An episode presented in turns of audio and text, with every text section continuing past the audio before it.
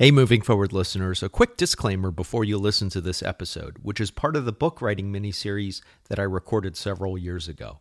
The books I was a co author on are no longer in print, and I have since permanently parted ways with my former co author.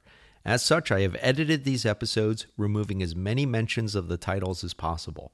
I'm also adding this disclaimer to minimize any confusion.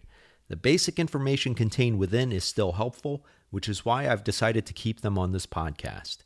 I also encourage you to listen to episode 388 to learn more about the reasons behind my decision. Now that we've covered that, I hope you enjoy this series and find these episodes helpful. Thank you. Hey, John Lim here. We're moving forward with episode 254. Just as a reminder, this is the wrap up of the book writing mini series. Each day, I'm just doing a quick recap and pointing you to a listening order that you might want to listen to these episodes.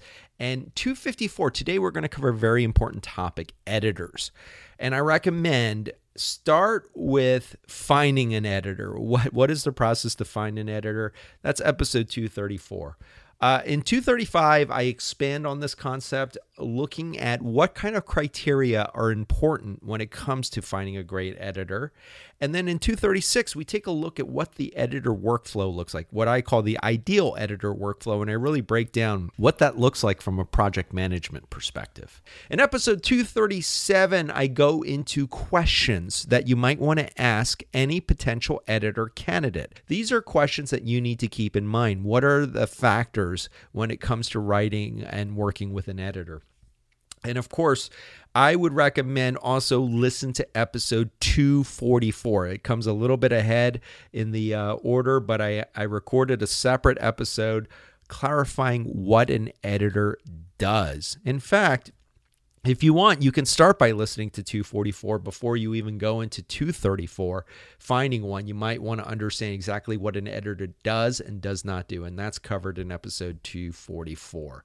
All right, tomorrow I'm going to uh, complete the summary of the book writing series with uh, episode 255. We're going to talk about really getting into the nitty gritty of um, book titles and formatting your book, both for paperback and ebook, as well as self-publishing formats and platforms, and and wrapping it up with marketing your book. We're going to cover all of that tomorrow. That's going to be on episode 255.